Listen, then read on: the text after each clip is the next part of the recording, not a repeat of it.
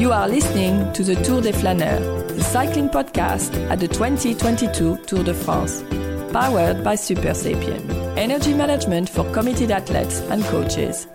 Stage seventeen, today we're in Peyragudes.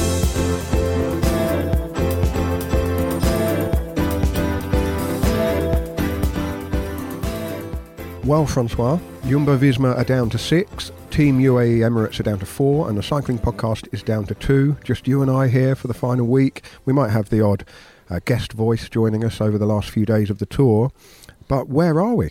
Well, we're in uh, in Saint-Savin, facing Hautacam, actually, tomorrow's uh, final yeah final mountain of the, of the Tour de France. Maybe the decisive one, who knows? I mean, it doesn't look very threatening from here, even if there are a few clouds hanging over it. Do they have to go up to that very pointy bit there, or does the road stop no, a bit short of that? No, it's it's, it's short of that, and it goes but it, that down the down the, the bottom there. So, yeah, it's not exactly what, what we see is not exactly what, what they're going to climb tomorrow. But, yeah, lo- lots of questions hanging around the Hautacam, and the last stage will, you know... Just a small interruption. What somebody's parked right next to us. We are right next to the road here on this little square, aren't we? Yeah. So, and we, we're in the little square in Saint-Savin. As as I said, you know, the the, the new brasserie, Le Bistrot de l'Abbaye, uh, founded by the the, the Vico, you know, the, the the Saint-Martin family, who've been running Le Viscos, as you know, one of our favorite places in the Pyrenees. And um, yeah, look, you know, facing. Really, t- tomorrow is the last for the final mountain, the final stage. From what we saw today, we we you know we're wondering whether you know the the, the Tour de France can be, you know, to- toppled, overturned, changed. What, what you know what from what you, we saw on the in the stage today, there were maybe glimpses of you know chances of, as you said, U A E Team Emirates and Pogačar's team are down to you know four. Uh, but what what uh, Mikkel Bjerg showed today in the stage, and what Brandon McNulty showed in the race today. Oddly enough, the uh, uh, U A E Emirates were the, the the best team today, which happens in football. You know, sometimes when you have a ten-man team, they, they play better than when they had the the, the, the, the full the, the full squad in action on the pitch. So that it was a little bit the the script today. Especially, I must say, Brandon McNulty. We all know what a gifted rider he is, and you know the talent he has and the, the potential he has. But in the, in the last couple of years, we, we also Uh, so him very, very often uh, not be, you know, not be up to his uh, potential and reputation. I even heard from a source, an American source, you know, I once named that he sometimes he was sometimes named, you know, jokingly, jokingly by some Americans, Brandon McNulty. So there you are today, no fault, no flaw. He, he rode an extraordinary stage, great performance. But will teams matter tomorrow when we uh, when when they tackle the last uh, mountain stage? I mean, it was a man-to-man uh, fight today, and uh, I guess it's going to be another man-to-man fight tomorrow. Well, it will be the showdown, won't it, between Jonas Vingegaard in the yellow jersey and Tadej Pogačar, the two-time defending champion. He's won the last two years, of course. Uh, always stands repeating that he is uh, the man to be toppled. He's wearing the white jersey, of course. And today we learned that those two riders are the best two riders in the race. Uh, no doubt about that whatsoever. And there's very little to split them, really. When push comes to shove, when uh, Pogačar accelerated, Vingegaard was his equal, uh, not just on the final climb and the, the, the run to the line, uh, where Pogačar just about got the edge, but when Pogačar tried to go a bit earlier on the, the penultimate climb, right at the top, Vingegaard was alert and strong enough to stay with him. It was an extraordinary battle on that final climb because we were waiting, waiting, waiting all the way up the Peyresourde and all the way on the steeper section, the last sort of kilometre and a half to Peyragudes. When is Tadej Pogačar going to pop out of the slipstream of uh, Brandon McNulty and uh, try to press home some sort of advantage? I mean, he did win the stage. It was a real to and fro at the end, wasn't it? Because there was that, f- that fascinating moment where Vingegaard actually went into the middle between the two U A E riders and uh, looked like he was trying to, I don't know, perhaps infiltrate, um, put Pogačar off a bit. But uh, Pogačar had the sprint. He won the stage. He took the time bonus. Obviously, Vingegaard got the second time bonus, so the time difference only four seconds. And when you consider that U A E Team Emirates lost Rafał Majka this morning and are down to just four riders, all the more extraordinary how they managed to kind of corral those few resources that they have left into a really cohesive plan that covered the team all day. Uh, Majka, a non-starter because yesterday he snapped his chain in that really, uh, well, I say freak incident. I mean, chains do snap when under under pressure, but he's torn a muscle as well. So a non-starter this morning, Majka. But it meant that the U A E Team Emirates riders, uh, well, they redeployed their resources. Mikkel Bjerg rode very, very hard on the Orquet d'Anzissan, and then the beginning of the Val Louron climb before McNulty took over. And, well, McNulty's turn absolutely shredded the general classification group, didn't it? Until it was just Pogačar and Vingegaard left. Everybody else was, was dropped. We stood at the bottom of the Col d'Aspin this afternoon, as you'll hear a little bit later, and when they came past us, basically there'd been many attempts to get away, but nothing had got off the front. But just going into the bottom of the climb, we saw Guillaume Bovin, another Canadian riding for Israel Premier Tech, and Owain Dool of E F Education Easy Post just off the front as they came past us. And then I suppose the first serious move on the Aspin was Thibault Pinot of Groupama F D J and Alexey Lutsenko of Astana. Uh, Simon Geschke, the King of the Mountains leader, was also able to get away, and he scored a few points for being third over the top of the Aspin behind those two. Roman Bardet was also up the road, trying to recover yesterday's losses. And then, well, the big names started to get dropped. Adam Yates of Ineos Grenadiers was probably first to go, and although he did get back on, he was quick, quickly dropped again when the pace uh, went back on on the Val Louron climb. But as I say, McNulty really was man of the match, to, to use your footballing analogy there, Francois. I, I have another football analogy, I thought. When when with, with the losses in every team, it's like a penalty shootout, you know. There's one man one man down, and then you're left with the other, the last two, you know, to score the winner. Well, possibly, yeah. I mean, uh, I'm not sure that's quite how a penalty shootout works, because if everyone scores, they just go round again. But I suppose in a way that's, that's cycling as well. Um, last man standing from the break was Andreas Lesnikund of D S M. Uh, he was then caught by the McNulty Express. I suppose the surprise was that Sepp Kuss was dropped pretty early, leaving Vingegaard without any teammates. As I say, right near the top of that penultimate climb, Pogačar did, acha- uh, did attack, but he couldn't shake off Vingegaard. And then, extraordinarily, McNulty carried on with the pace setting once he got back on and rode the front all the way up that final climb. Uh, he did say in his press conference afterwards that he, uh, or he maybe said to some media afterwards, um, that he wondered if he might be allowed to win the stage by the other two, but no gifts uh, in the Pyrenees, uh, no gifts anywhere in the Tour de France. So there we are. Pogačar wins another stage of the Tour. Vingegaard holds on to that yellow jersey, looking good with one big mountain stage to go.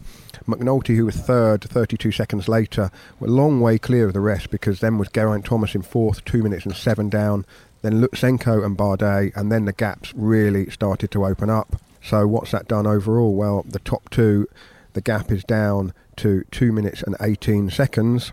Thomas is now four minutes fifty-six back. Quintana and Gaudu are still fourth and fifth. Roman Bardet rises back up to sixth. And, uh, well, Enric Mas is also back into the top ten. There was also one of the sprint finishes of this or any Tour de France by Fabio Jakobsen, a stage winner for Quick Step back in Denmark, of course.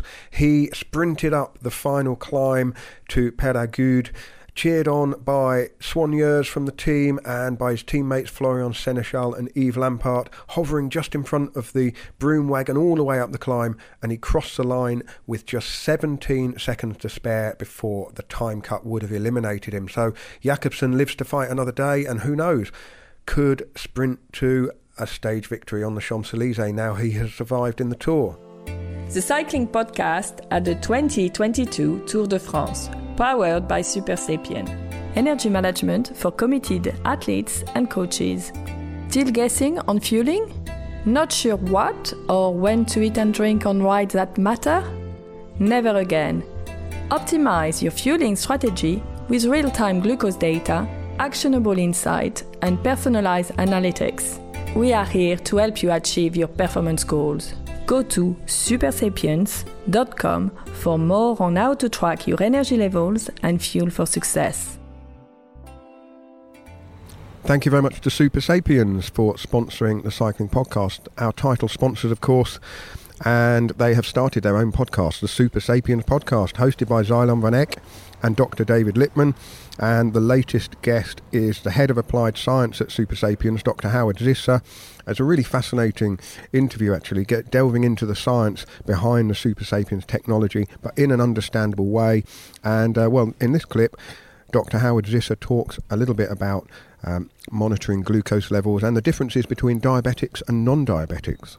People without diabetes shouldn't be able to drive their glucose level that low or they get into the same level of trouble, because we have a counter-regulatory hormone called glucagon. So if my body, it's kind of interesting, there's this thing called cephalic phase secretion of insulin, which sounds very fancy, but what time is it? It's, you know, seven forty in the morning here in California. If I start smelling breakfast in the other room, my brain's going to say, hey, you're going to eat breakfast pretty soon. My pancreas is going to say, here's a little squirt of insulin to kind of, we'll get a little head start, which is great because that'll prevent my glucose from going up too high. But say I skip breakfast, well, my blood sugar won't go too low because one, the insulin that I have will get excreted by my kidneys pretty quickly. And number two, I have glucagon, which is like the opposite hormone of insulin that will release uh, sugar from my liver and balance things out without me. To find out more about Super Sapiens, go to super sapiens dot com. Well, Francois, what were you thinking as that trio of riders, the two U A E Team Emirates riders and Jonas Vingegaard in the yellow jersey, were just stretching away from everybody else on the final climb? Were you, like me, waiting for Pogačar to make the move and wondering why it wasn't coming yet? Yeah, because, I mean, what you expect when, when a team is leading, like, like you know, U A E Emirates were today, is kind of a launch pad, you know, for an attack. And the, the attack didn't come. But what, what came was actually that, you know, it trimmed down the, the, the, the G C group to, well, to the, the, the basics, which were actually the man-to-man uh fight we were expecting. It was not disappointing at all because in the end, you know, everybody was out of contention. It, it, it was, you know, the scene was set for for a really great finale on that, you know, final ramp where uh, Roman Bardet won a stage uh, back in twenty sixteen, was it? Might have been seventeen, I think. seventeen, yeah. Well, so we know the ramp because I remember at the time where the press room was at the top of it, we had to walk up it, and I can tell you, Uh, even walking that, that that little, you know, final uh, climb was was pretty uh, you know exhausting. So I mean, it, it's really hard, and uh, so yeah, it, it was like a, a, a final. Like, like, like you know, the, the, the stadium bit in a marathon uh, where the, you know two riders, uh, two runners are left to battle it out for Olympic glory. What, that's that was about it. And once again, it was four hundred meters. It was really, really an exciting sprint finish between two guys, but really fighting it out. And as you said, Pogačar, probably on this sort of effort, Pogačar is a little bit better than uh, uh, Vingegaard, or almost had the impression, but I don't know. I don't know if it's if that's the case because, as you say, it's the Tour de France, uh, no gifts. But I almost had the impression that Vingegaard is so focused on keeping the yellow jersey and winning the Tour de France that, you know, it didn't put on that extra uh, little, you know, kick and jump that would have, you know, allowed him to win the stage. Maybe it was kind of a repeat of La Planche et Belleville, but uh, you know, two well two weeks later, and uh, obviously with, with with the same guys but not the same jerseys on. Yeah, an, an exciting moment, but also maybe a, a, a maybe a kind of a, a admission of defeat by uh, you know Pogačar. Th- th- then, well, if you if we look at the figures, because uh, you know once again I, I, I get th- those stats from uh, from from this guy, you know, sending me lots of stuff stats about the Tour de France. It, it was obviously the third stage win for Pogačar on this Tour de France, and so he's he's won at least uh, three stages in his uh, in his last uh, four Grand Tours. And which is something that apparently only Gi- Giuseppe Saroni did on, on the in the Giro back in the day. So to win three stages in four consecutive in his first four consecutive uh, Grand Tours, I don't know if it's clear. Wow! Yeah. It's, so the one being the Vuelta when he yeah. first broke through as a Grand Tour rider, and then the last three editions of Absolutely. the Tour de France. And wow. on, only Saroni, who is now actually uh, you know in uh, leading uh, U A E Emirates, is the is the uh, is, is one one of the managers. Is is the only guy who's done it only in the Giro from nineteen seventy-eight until up to nineteen eighty, I think. Wow. Well, I mean, Pogačar, as I say, the hesitation, it's difficult to read too much into that. You know, was it because he didn't have any more? Was it because he's thinking about tomorrow as well? Um, you know, his team is, is weak in numbers, but still very strong, not just in uh, the sense of what his teammates managed to do, McNulty in particular, um, but strategically, they, they played a smart game today. I mean, they didn't have to perhaps do that today, did they? But they did lay it down. They really took it on, and they tried to put Jumbo-Visma under pressure, and it worked because Vingegaard was isolated. Sepp Kuss blew a lot earlier than I would have anticipated Sepp Kuss blowing, especially when you see him look so good one day and then uh, empty of gas the next. Yeah, I, th- th- there was a kind of Am- Americano-American, uh, you know, uh, battle, uh, you know, there between uh, Kuss and uh, McNulty, which was won by McNulty, but Let, let's face it, we haven't seen much of Brandon McNulty yet in the Tour. Maybe he was put in reserve for the Pyrenees. Like uh, I, I, I thought that was okay with Sepp Kuss. We didn't, we didn't, didn't see him at all almost for the first two weeks, and all of a sudden he was instrumental in L'Alpe d'Huez to um, to to lead the, the, the pace for well for all the G C contenders and and, and obviously uh, moreover for. Uh, you know, as Vingegaard, and but I was thinking at the time, isn't it a little bit too early to to use uh, Sepp Kuss? You know, they had other uh, trumps uh, and other cards to play at that stage, and and maybe all the effort done in the Alps and then you know in the stage to Foix as well. Maybe you know he, he used up his, his batteries a little bit before he thought he would, and uh, so if, if there's a glimpse of hope for Pogačar is that, well, actually Jumbo-Visma today looked looked at well at least as weak as uh, his own team, and so maybe there will be a, a chance, a slim chance to attack today if uh, Jonas Vingegaard is again isolated, and um, well, well we we hope, we, hope, we we don't hope for Jonas Vingegaard to lose or for Tadej Pogačar to to win. The thing is, we like excitement, we like uncertainty. We we, we would love the, the, the final time trial in Rocamadour to to. to be, you know, as close as possible to, to really crown, be the, you know, to crown the, the, the, the Tour de France winner in twenty twenty-two. And this requires a little bit, you know, a narrower gap between the two. So, yeah, we, we, we're in a way, as, you know, lover of the, lovers of the sport, we would, well, we probably love for Pogačar to gain a little bit of time. It's it's feasible. We'll see tomorrow. But I, I also have the impression that Jumbo-Visma after today will probably clean up their act a little bit and, and, and, and be a little bit, bit tighter in the defense of the yellow jersey. But when, as I mean, I, I'm risking a twenty-point penalty here. But uh, as they say, w- when you don't have the legs, you don't have the legs. Well, that is true. That is very true, Francois. I do wonder whether U A E Team Emirates might look at the G C tonight and feel fairly satisfied in that they have really simplified matters, haven't they? They have eliminated Geraint Thomas's kind of slim chance of still being in, in play for the win uh, because could never really rule him out until he was ruled out. I mean, now nearly five minutes back as opposed to two minutes forty-three. Another very fine time trialist, of course. You know, they, they may well look at it and go, well, we now know what we're dealing with, and we're dealing only with um, the battle now between Pogačar and Vingegaard. The, the other kind of um, storylines are of secondary importance to them. They don't have to now worry about whether or not um, Ineos are trying to, to to plant something from a long way out, because I, that would be a real, real long shot uh, and, and, and basically won't happen. So they they might be sat looking at the G C this evening thinking that they've um, they have at least eliminated everybody else from the fight. That's right. Well, to keep up with the, the football, uh, you know, Uh, metaphors. I, I know that lots of our listeners hate that, but I, so let's go for it. But I mean, we, we're, we're now left with the well, we're, we're now left with the two finalists. You know, the the World Cup final is there. That we know who the two finalists are, and I, I, I'm afraid Geraint Thomas and whoever Nairo Quintana and David Gaudu will, but will be, you know, in the third place final, which nobody watches. oh, oh, but. The big question is, uh, what can Pogačar do tomorrow to try to crack Vingegaard? I mean, the obvious one with those the three mountains. Uh, we were talking a bit about this, about the difference between the Alps and the Pyrenees. There's no valley to kind of deaden anything in between the three big climbs tomorrow. That's one thing that is perhaps in Pogačar's favour and might um, persuade them to try something from further out. But it's going to be a tall order.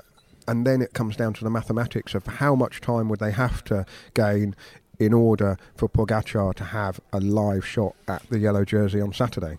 Maybe well, we, we've seen that when when in trouble, Jumbo-Visma really get in trouble every time. Remember uh, the cobble stage. Remember Vingegaard crash and changes change, changes of bikes. I mean, they, they, they can't they can't be in a panic if uh, things go wrong. The, the the guy who seems to me to be holding it together, uh, who, who holds the keys, uh, because I mean, if if Pogačar wants to take some time off, he must do it, you know, reasonably early in the stage. And and and the rider who's been holding the keys to the first, let's say, one hundred kays in every mountain stage has been Wout van Aert, because he always, you know, goes in the front, either is in the break or he comes back to help the.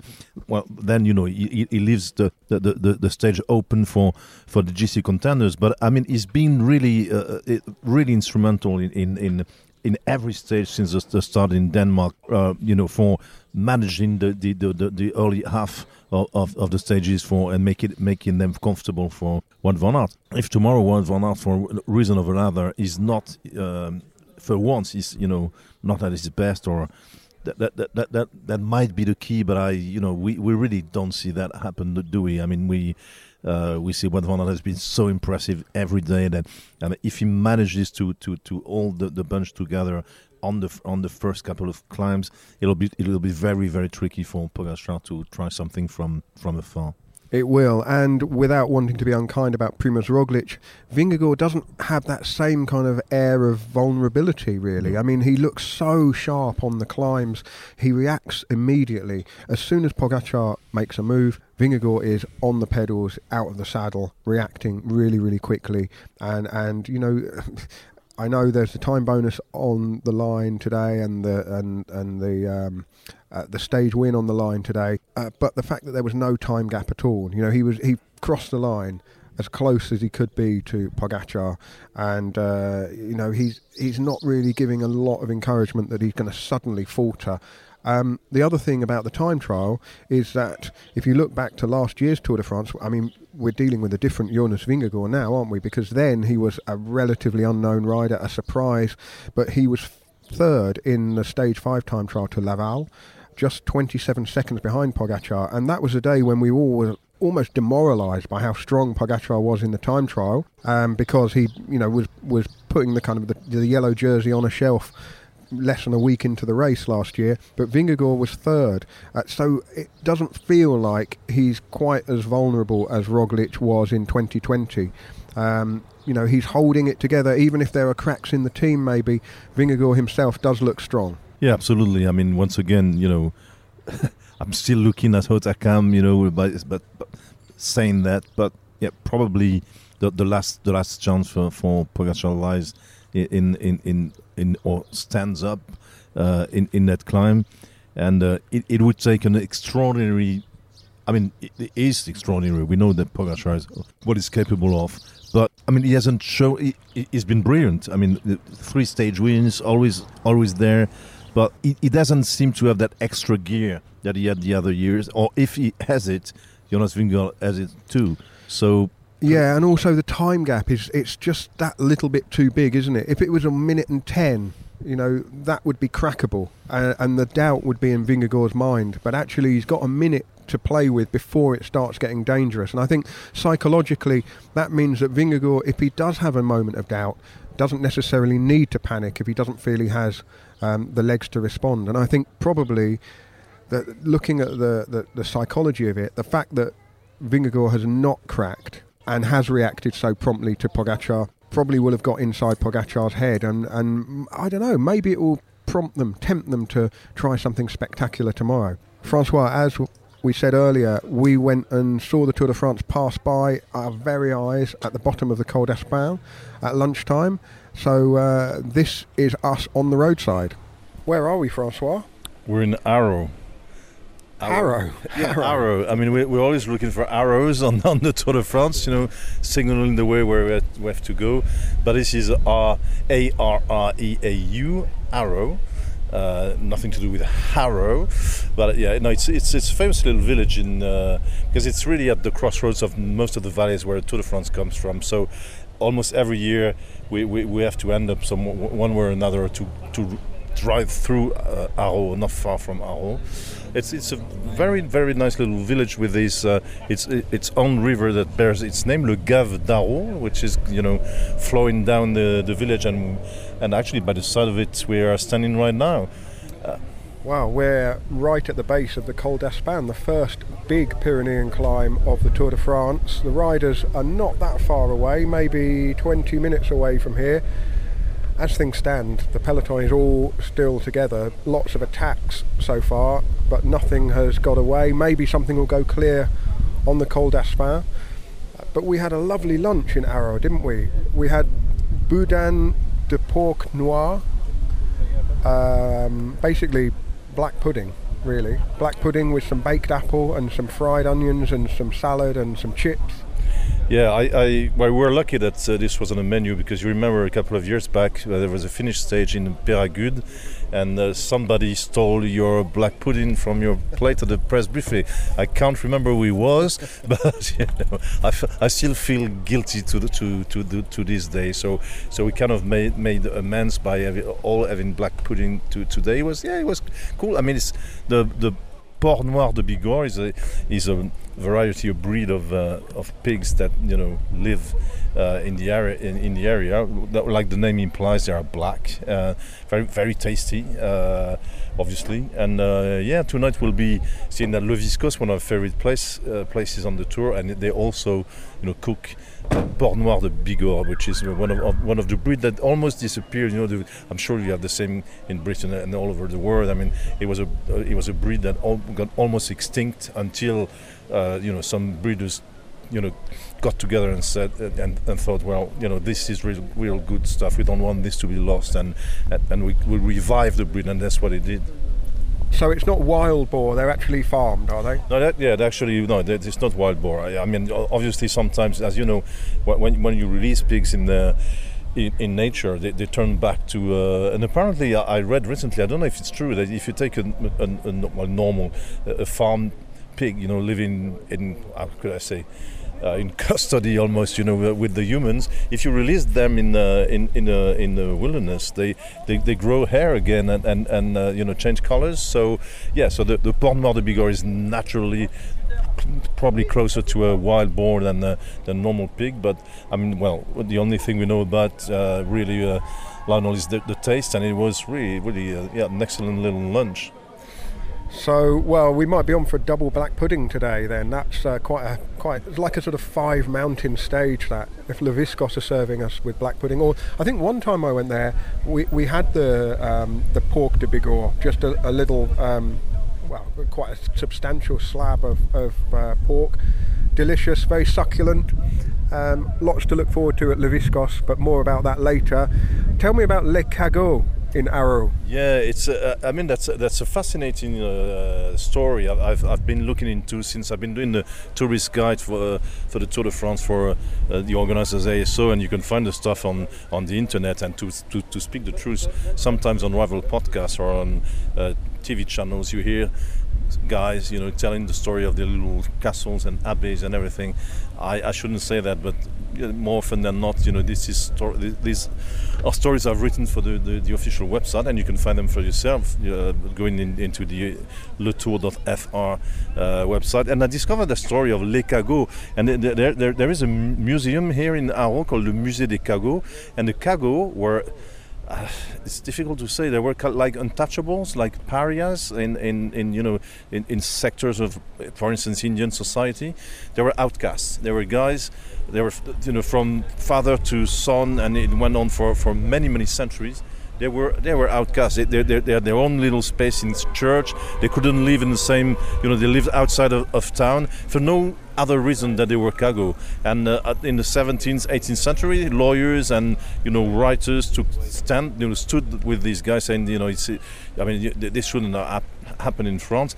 But it took a lot of time for the local population to to get rid of the uh, kind of. Uh, Uh, yeah, the stigma, the yeah, stigma, and, and the stigma they had against against these, these, these families, and so well, oh, of course, well, hopefully there are no cagots anymore. But I mean, the, the, the, this went on from medieval time t- times until yeah the late eighteenth century. So it was a long time when in, in d- deep in France, you know, in, you, you you had these these outcasts living outside of society. Well, the fans are getting excited. I think the race is going to be here very shortly. So let's go a little bit up the climb and uh, see the Tour de France hit the bottom of the Col d'Aspin.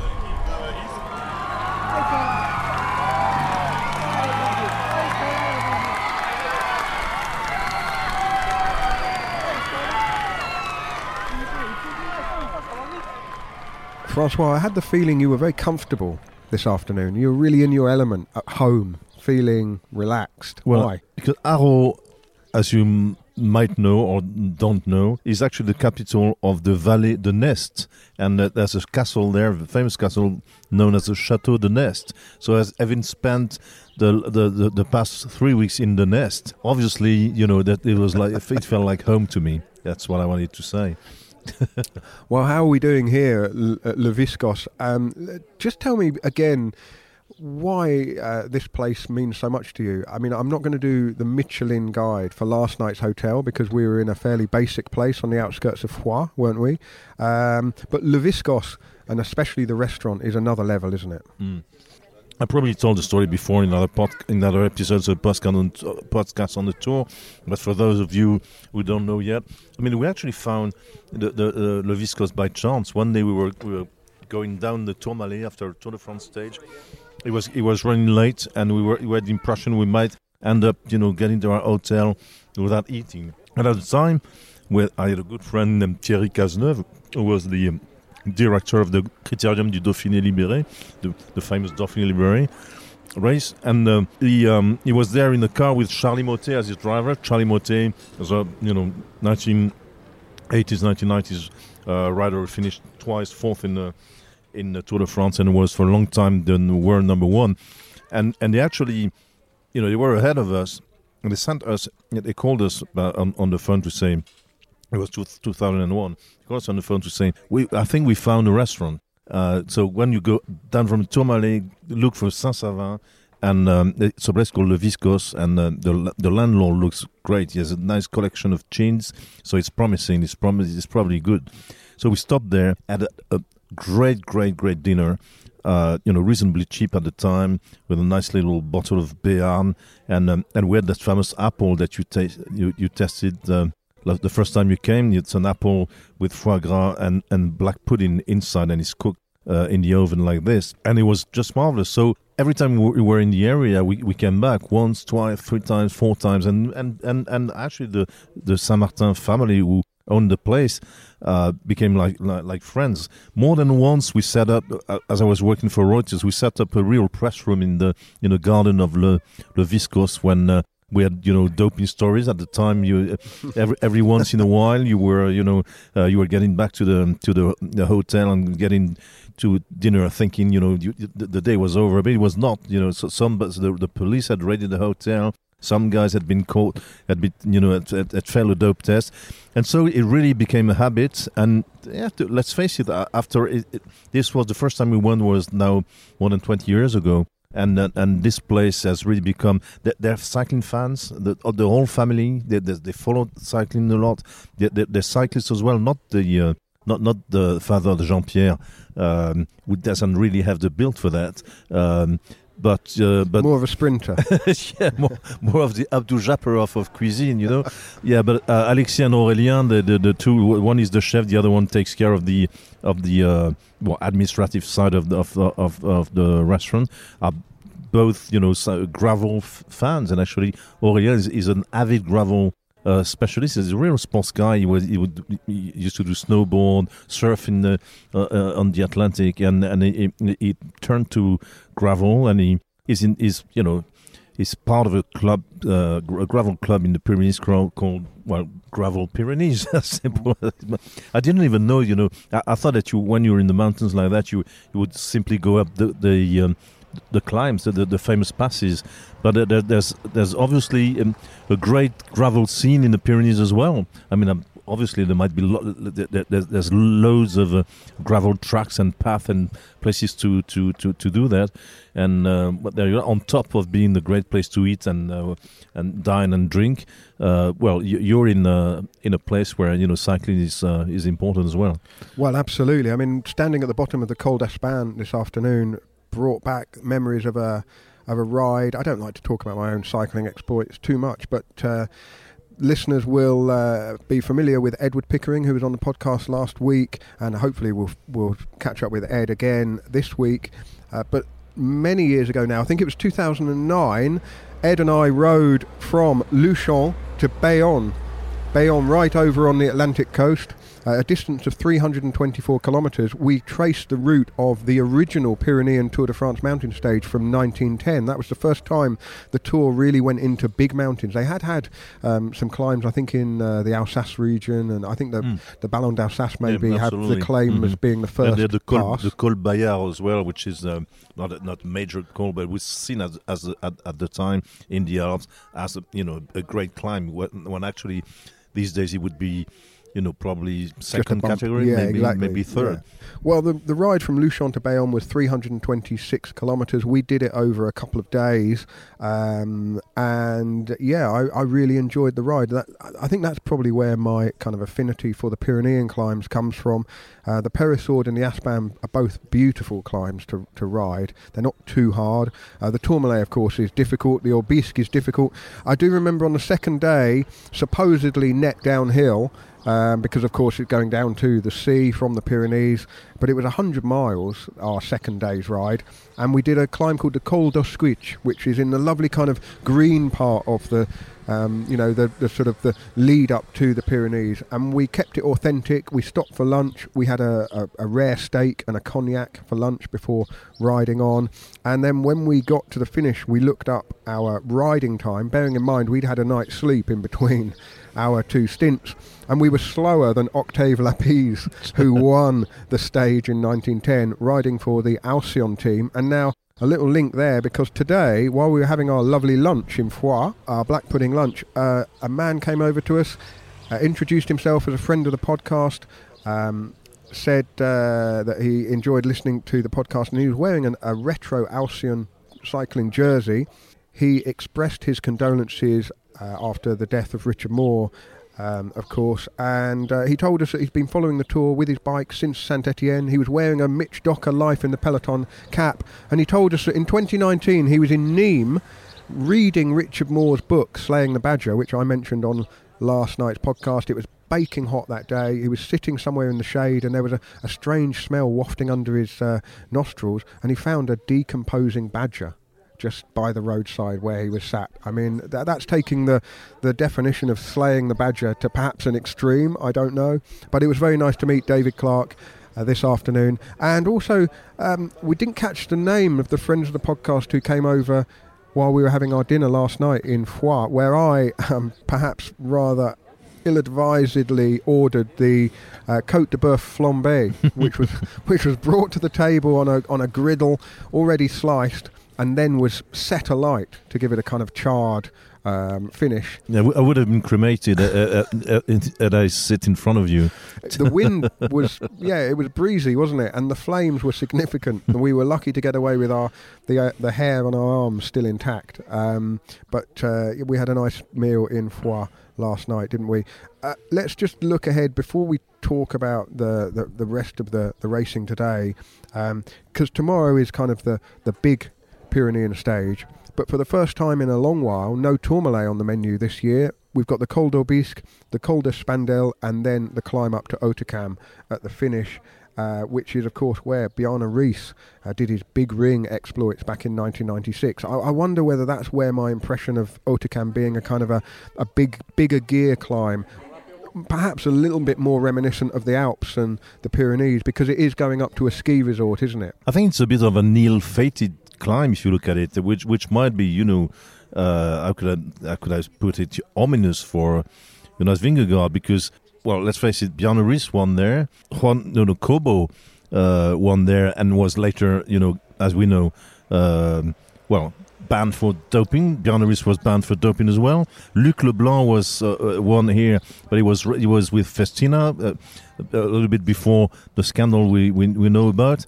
Later with Javier Ochoa, uh, won uh, at, at uh, Hautacam, and uh, Lance Armstrong, also banned for doping, was uh, in the yellow jersey. As we know, the, the Ochoa brothers uh, had one of the most uh, dreadful st- uh, stories in, in, in cycling. Both, you know, the, the, you know, the tragic fates uh, with, uh, you know, dreadful accidents on the road uh, with cars, and uh, Javier was. Um, You know, as a result of his uh, injuries, became actually a para, you know, went to the Paralympics, won a medal there. I mean, so if you look at the destinies of the guys who've won up Hautacam, I mean, you know, it's it's it's there. There is a kind of a black dark side dark, to it. This is Francois's dark corner again, isn't it? But you're right. There is a there is yeah. It's um it's a well. Let's hope that uh, obviously no, there's there's nothing sort of uh, you know continuing that theme tomorrow. But it's a climb that uh, comes after two um, big climbs back to back, and with so few riders to control. Um, Jumbo-Visma and U A E Team Emirates both have to, you know, think about how they are going to play it tomorrow. And uh, perhaps in the final part, we will discuss what they might do. Science in Sport is supporting the cycling podcast at the twenty twenty-two Tour de France. Science in Sport, fueled by science.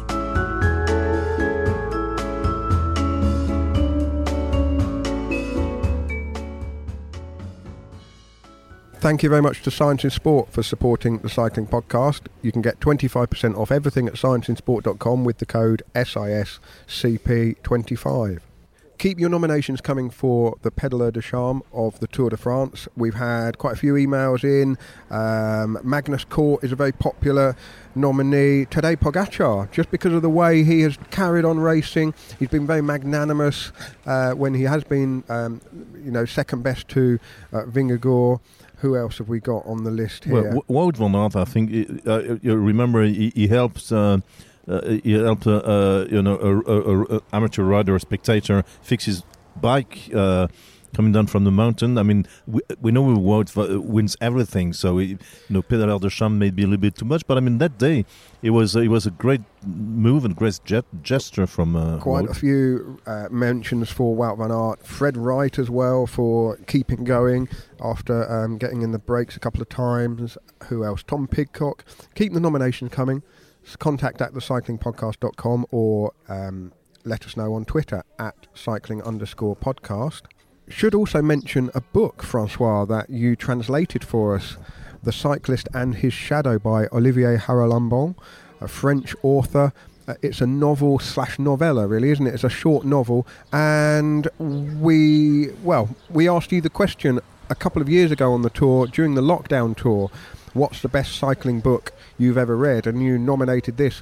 It was uh, Richard and us two. We were sitting in Paris, having our final lunch of the tour, uh, goat's cheese salad, I think we had at a, a brasserie somewhere uh, just off the...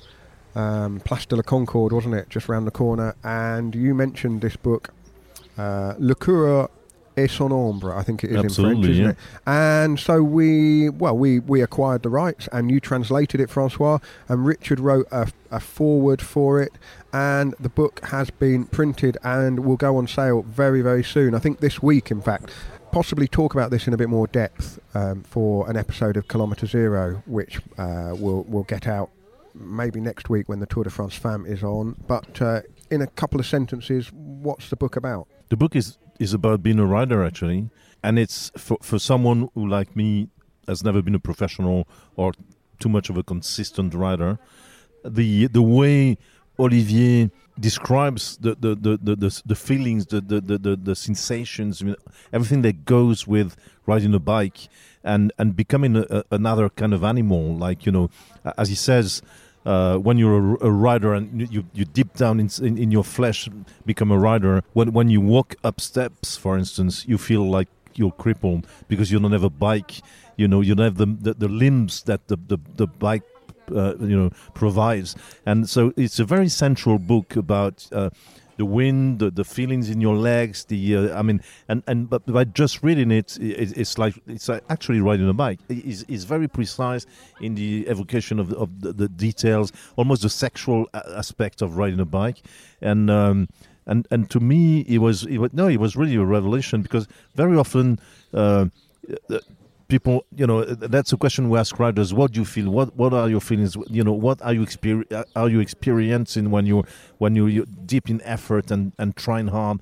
and and and uh, Olivier Ralambon goes very deep down into the the, the very yeah the very the structure essence, of, I think the essence, essence of being of a being bike a rider. rider, isn't it? Yeah. Because it, when reading it, I found the kind of rhythm of my breathing changed. You know, there were passages that felt like you were you know turning over a big gear, and then there were passages where it felt like you were out of the saddle and on the the balls of your feet, um, or, you know, almost sprinting. Um, yeah, it's a it's a very uh, you said sensual. I, I feel like it's a book that opens up the senses, certainly. Mm. And uh, well, we'll we'll talk about it in a bit more depth. Uh, you can go to the cycling podcast dot com and just see a little bit more about The Cyclist and His Shadow by Olivier Haralambon, which uh, we are well we're very proud to publish. Not least because it was kind of Richard's idea. It was his driving force. He asked you the question, Francois, because we'd made that Kilometre Zero episode about The Rider by Tim Crabbe, a great episode that, that Richard made for Kilometre Zero, and, and that is undoubtedly a great book about cycling, about the, the sort of the, the, the oomph of racing, really. This is slightly different. Um, it's a more evocative uh, uh, tale, really. Um, and yeah, Richard kind of said, well, why don't we publish it? If it's not being published in English, why don't we? And we paired with a an American publisher, so... Um, Uh, listeners in the States will be able to buy it. I think the American edition's already on sale. So, um, yeah, go to the cycling podcast dot com and we'll put some more details about the book on there. Now, let's just look ahead again uh, tomorrow, because Roman Bardet, he recovered, you know, well from his bad day yesterday, where his chance of a sort of, well, it looked like his chance of a very high overall finish had been sunk, but he fought back today and was in the mix. And he gained time on, on other riders, and he's jumped back up the G C again. So never say die from Romain Bardet. Yeah, I mean, he's he's he's he's, uh, he's riding a strange Tour de France with with ups and downs. He he started the, the, the tour by saying he was going for stage wins, but you don't go for stage wins, wins when actually you find yourself pretty quickly in the top five, top six uh, of of the G C. So obviously, his his his, his hope is, is to be as close as possible to uh, to the top five uh, G C. He was probably in a, in a best shape in the Giro, and, and which unfortunately he had to leave uh, through uh, sickness. We saw we also saw today Thibaut Pinot trying again. You know, for for our Thibaut Pinot fans in the podcast, we know there are that there, there's a little they have a little there's a, there's a little group. Isn't yeah, they have a little there? group of them of their own called you know Pinot Watch.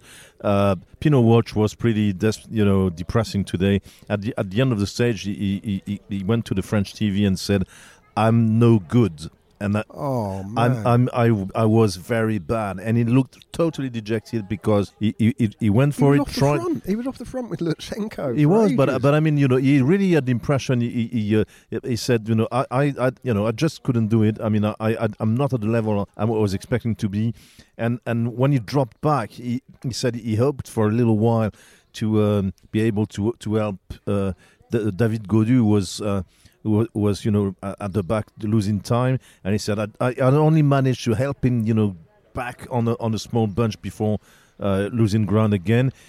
I mean, I, I'd never seen him so frank and so, yeah, re- really desperate. So he's, that, that's the word he, he used. He said, "Je ne, je ne suis pas bon. I'm, I'm, I'm no good," and it was. Uh, Yeah, well, I mean, it, Thibaut, hang on a minute. yeah, well. and may, maybe the, the in in a more in a, in a more general uh, outlook, it's it's been a bad year, uh, relati- relatively for uh, French cycling, because if, no French stage wins so, so far, not many uh, opportunities left.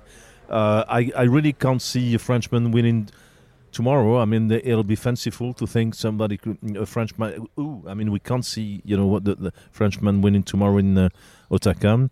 Uh, next day is probably a, a sprint, uh, might be a, a, a sprint finish, and we have a couple of reasonably good sprinters like Hugo Hofstetter. But I mean, he's always been in the top eight, top nine, top ten, but n- n- not in a position to win a sprint.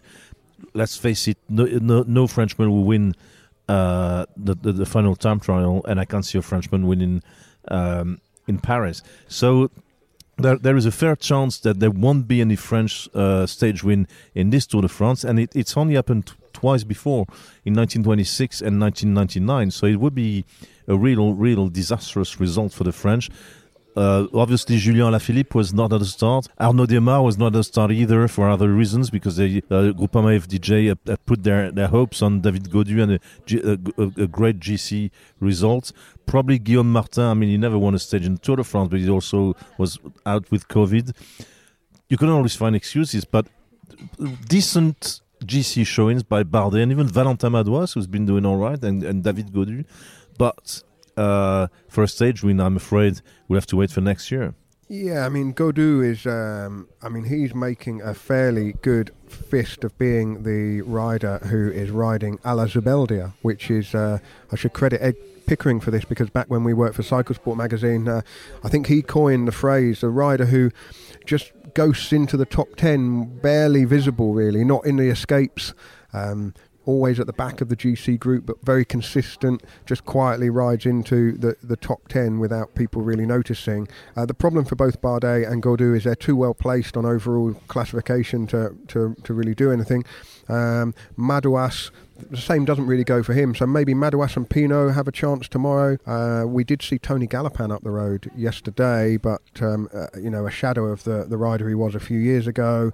Uh, Pierre Latour has had a difficult time, but has been in the escapes, and as you say, um, there's not too many more candidates, uh, unless maybe Jumbo-Visma reverse roles on the Champs-Elysees and get Wout van Aert to lead out Christophe Laporte. Ah, well, there would be something. I mean, and it would be.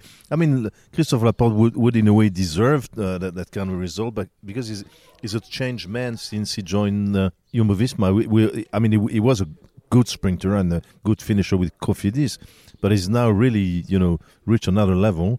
And yeah, I mean, Jumbo-Visma already, uh, uh, you know, allowed him to win a stage on Paris-Nice, if I'm not uh, mistaken. Mm. To let him win on the uh, Champs-Élysées at the expense of w- Wout van Aert, I, I don't know why I, I can't th- I can't see it happening. Well, no, me neither. I'm just trying to be uh, trying to be kind. I mean, um, but well, Francois, we should probably wrap up because it's nearly dinner time. I'm very excited about Le Viscos because you never quite know what you're going to get, but you know that it will be good. Before we go, there's time for the daily episode of the Tour de Buffalo. Our homage to Richard Moore, of course, and this is from an episode of Kilometre Zero that Richard made after the death of Nico Portal, who was from Po.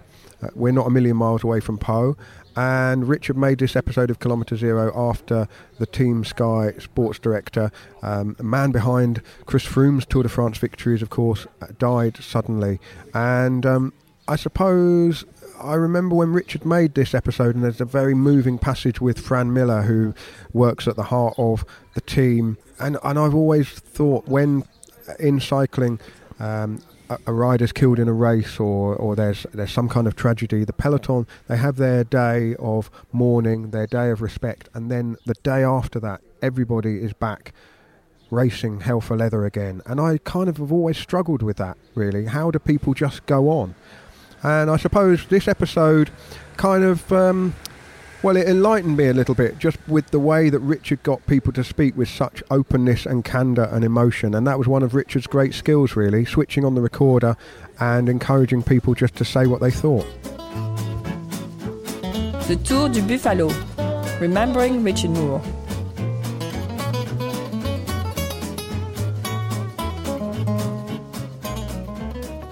He was a very exuberant, uh, upbeat personality, very approachable as well. And we, over the years, would speak to him a lot at the Tour de France in particular. He was always certainly the, the guy at Team Sky who you could count on, really, to give you a response, a reaction to what happened that day. He would pull up in the team car, you know, sort out his papers, and we'll hear later in the episode how he, he liked his maps as well as his technology. And compose himself, sometimes dash off for a pee, but he would always come back and speak and give us a reaction in English and in French. And we'll, we'll touch on his career as a sports director in this episode. We'll hear from some of the people who knew him very well. But he started off, of course, as a, a rider. And he was a surprise signing for Team Sky when they launched in two thousand ten, one of two Frenchmen that they signed, you know, perhaps with an eye on currying favour with A S O. They were an unproven team, a new team. So uh, Nicolas Portal was one of the riders who perhaps could help open doors for them in France. And I guess they could never imagine just how effective he would be at doing that. Yeah, it's true. It was actually kind of the, the, the link, uh, I was about to say the missing link, but yeah, that, that's about it between uh, Team Sky and France. I suppose when you think about the dynamics of a sports team, what are the qualities that bring the best out in people? And, and it, it's almost a kind of uh, a desire to please and a desire to kind of get praise from um, the, the person in charge. And I could totally imagine any riders w- wanting to get a word of praise or encouragement from Portal, or do something that you that, that they know had made him happy. And uh, yeah, probably an invaluable um, part of his personality, which translated to the way uh, the whole team operated. Well, I mean, if he was a surprising signing as a rider for Team Sky, it was even more surprising when a year later he became a sports director. He was still only thirty or thirty-one, still very, very young, and younger than a lot of the riders on the team. It was young for him to stop racing. Um, and it was a very surprising appointment. It's interesting because I spoke to Matt White about this the other day. They were they were sort of peers, both young D Ss who hadn't been at the very highest level. They weren't champion riders. They were good professionals. And, you know, there were a lot of claims made about Portal and his success. You know, is he the most successful sports director, director sportif in the history of, of cycling, comparisons with someone like Cyril Guimard? It's worth saying that the job has changed completely, and Portal and Matt White are part of a new kind of sports director where the job is, is much narrower and more specialised, not less complicated, because the technology and the tools that they have make it a really complicated job, but their responsibilities are narrower than someone like Cyril Guimard's. The Cycling Podcast was created in two thousand thirteen by Richard Moore, Daniel Freeb and Lionel Burney.